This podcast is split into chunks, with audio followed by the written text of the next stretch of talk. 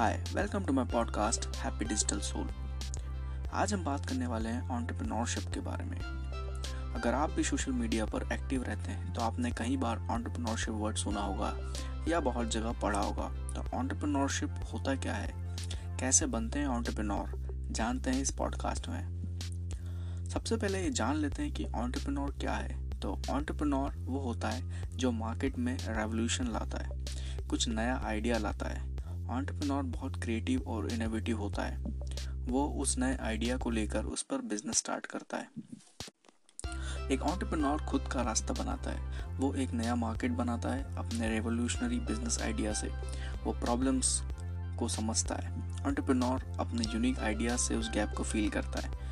जो कस्टमर्स की प्रॉब्लम्स होती है, जो मार्केट में नहीं होता है। वो उस प्रॉब्लम को सॉल्व करता है। ऑन्टरप्रनोर का प्राइमरी गोल होता है कि वो अपनी नए स्ट्रेटजीज से नए सॉल्यूशन प्रोवाइड करें। ऑन्टरप्रनोर अपॉर्चुनिटीज़ को प्रॉफिट में बदलते हैं। उनका मेन गोल अपने इनोवेशन से लोगों की प्रॉब्लम सॉल्व करना होता है और दूसरा प्रॉफिट अर्न करना।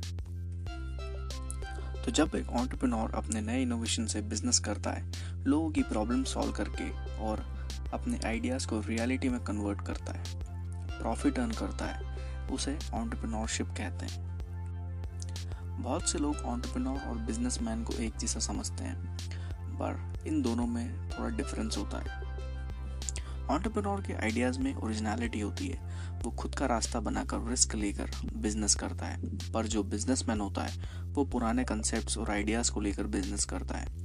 उसमें कुछ नया नहीं होता है, एक बिजनेसमैन उसी मार्केट में काम करता है, जो पहले से एस्टेब्लिश होता है। लेकिन एक एंटरप्रेन्योर खुद का मार्केट बनाता है, फिर बिज़नेस करता है और मार्केट को लीड करता है। और बिजनेसमैन का मेन मोटो सिर्फ़ पैसा कमाना होता है, उसे लोगों की प्रॉब्लम से कोई मतलब नहीं होता है।